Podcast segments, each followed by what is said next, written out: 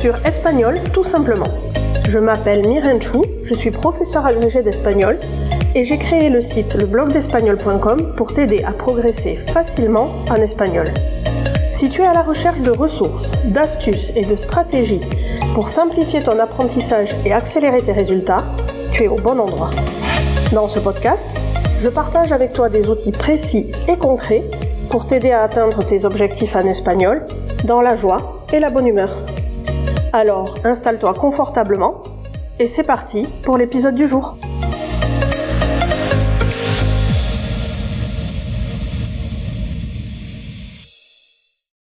Hola, bienvenue sur l'épisode numéro 6 de Espagnol tout simplement.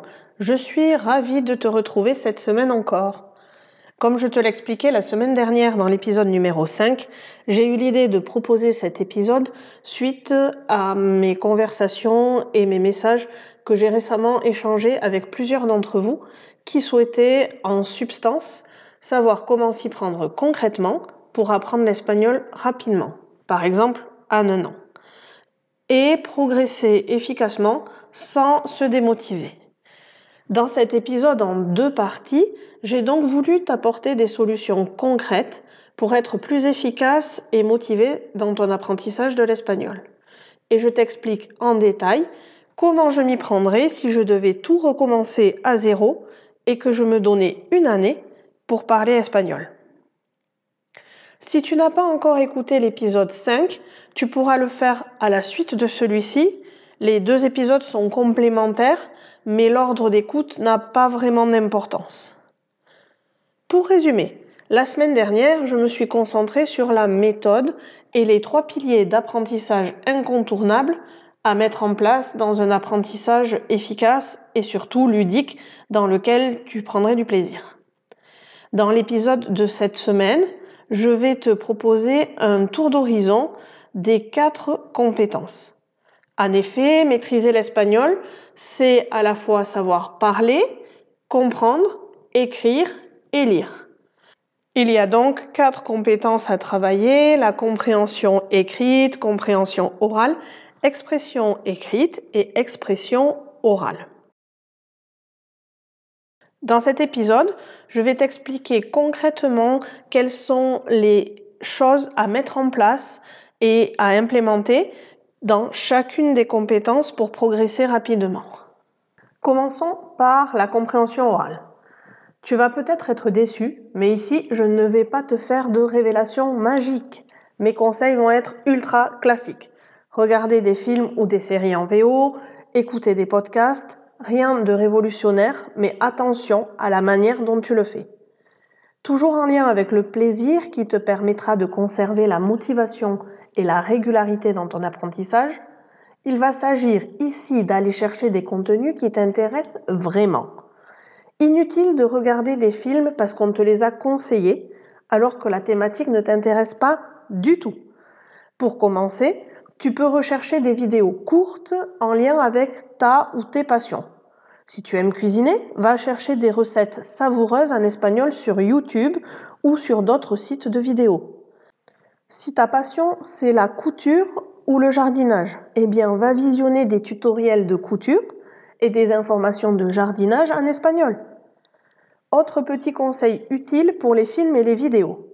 Si tu as besoin de sous-titres pour comprendre, le mieux est d'utiliser les sous-titres en espagnol. Mais si c'est trop dur pour toi, tu peux commencer par mettre les sous-titres en français, en essayant régulièrement de passer au niveau au-dessus et de switcher à l'espagnol. L'important, c'est de passer à l'action, de pratiquer régulièrement et d'adapter la difficulté à ton niveau. Sinon, tu vas perdre ta motivation et le plaisir d'apprendre. Si même ça, ça te prend trop de temps, il y a encore des alternatives. Tu peux écouter les actualités en espagnol. Même si ton niveau n'est pas très élevé, tu devrais comprendre les journaux télé car c'est souvent un espagnol assez lent et soigné. Une autre alternative est de suivre des comptes Instagram TikTok de personnalités hispanophones. Tu l'auras compris, pour progresser en compréhension orale, il faut prendre l'habitude d'écouter de l'espagnol régulièrement pour habituer ton cerveau à fonctionner dans cette langue. Au début, cela te demandera de gros efforts de concentration, et tu seras rapidement fatigué. Mais peu à peu, tu prendras l'habitude et tu comprendras automatiquement sans même y penser.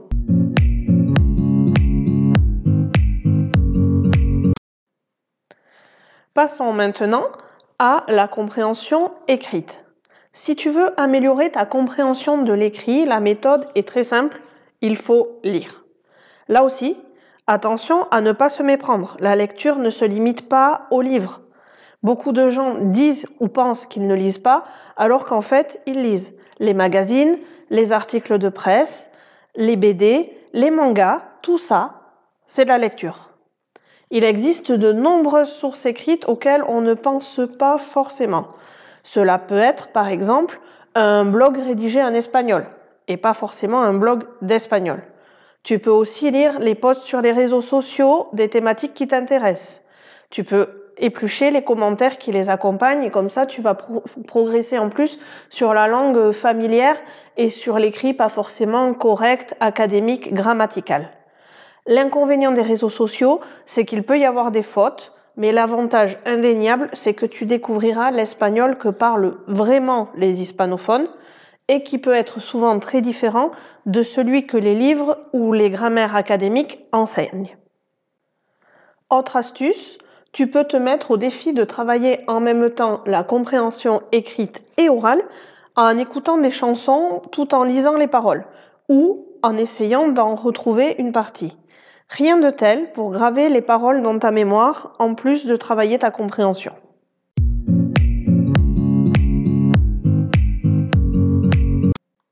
Bien souvent, la partie qui pose le plus problème aux francophones qui apprennent l'espagnol et aux apprenants en général, c'est la partie expression.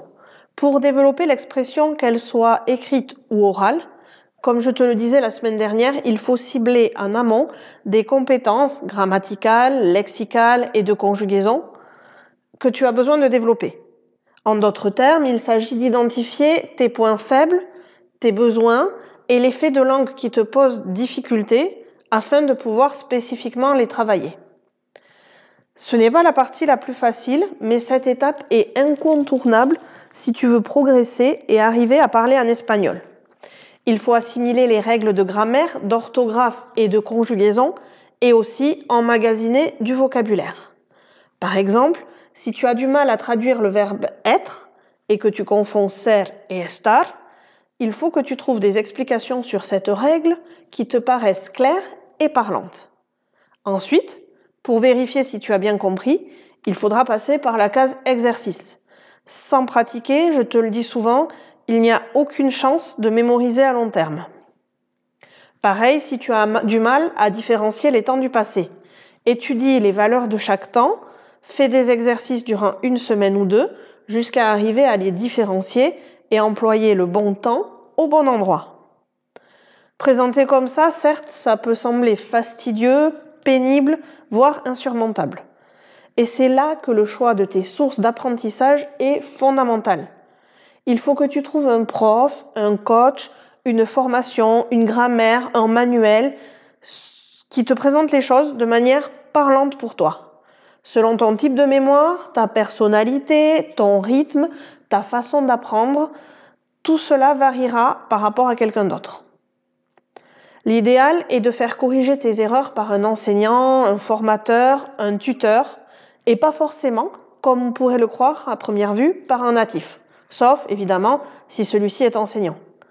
En effet, savoir parler une langue ne signifie pas forcément savoir l'enseigner. Par exemple, saurais-tu expliquer à un hispanophone pourquoi on dit j'habite à Madrid et pas j'habite en Madrid ou de Madrid Ou alors comment on différencie j'y vais mais j'en viens Bref, ce n'est pas parce qu'on est bilingue et que l'on parle intuitivement une langue que l'on sait en expliquer les règles et la transmettre à quelqu'un qui n'en connaît rien.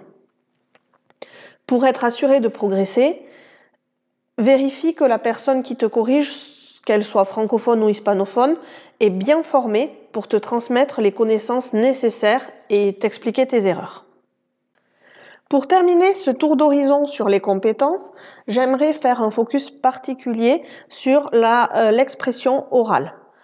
En effet, c'est ce qui est le plus important dans une langue. Une langue, ça se parle.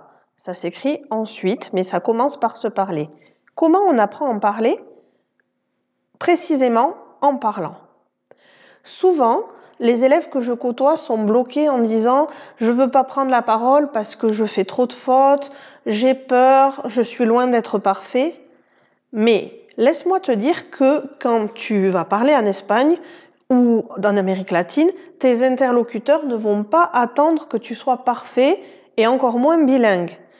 Ils vont attendre de te comprendre et de pouvoir dialoguer avec toi. Donc ton premier objectif, c'est de te faire comprendre. Et ce n'est qu'en parlant que tu arriveras à améliorer ton espagnol, à le perfectionner et à acquérir un niveau de langue de plus en plus élevé.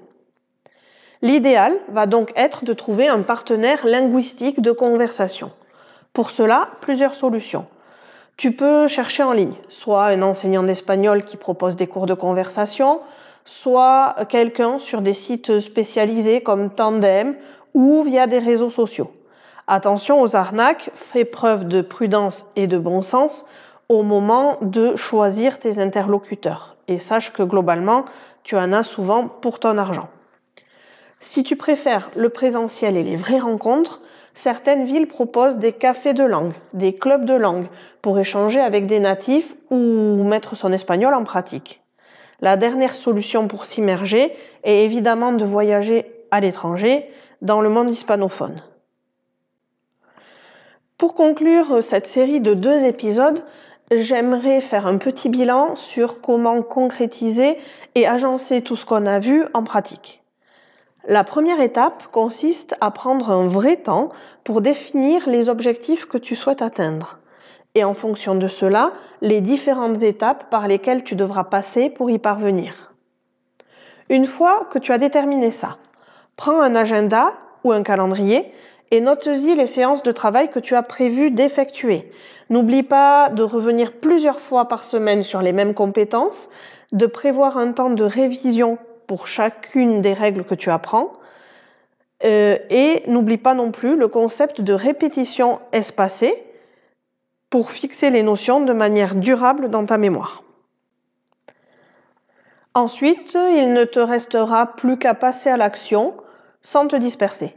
Il te faudra faire preuve de discipline, de régularité. Je te le redis, c'est la constance qui permet le vrai progrès.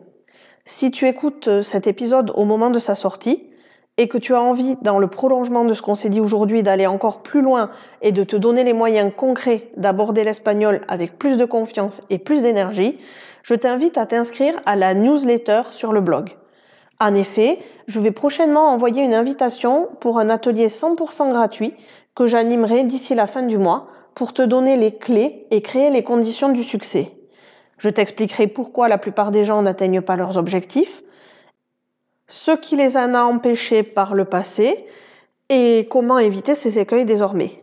Tu en ressortiras avec une idée claire de tes objectifs et comment te mettre en action avec confiance et élan. Et voilà, c'est déjà la fin de cet épisode. J'espère que tu l'as apprécié et qu'il a été aidant pour toi.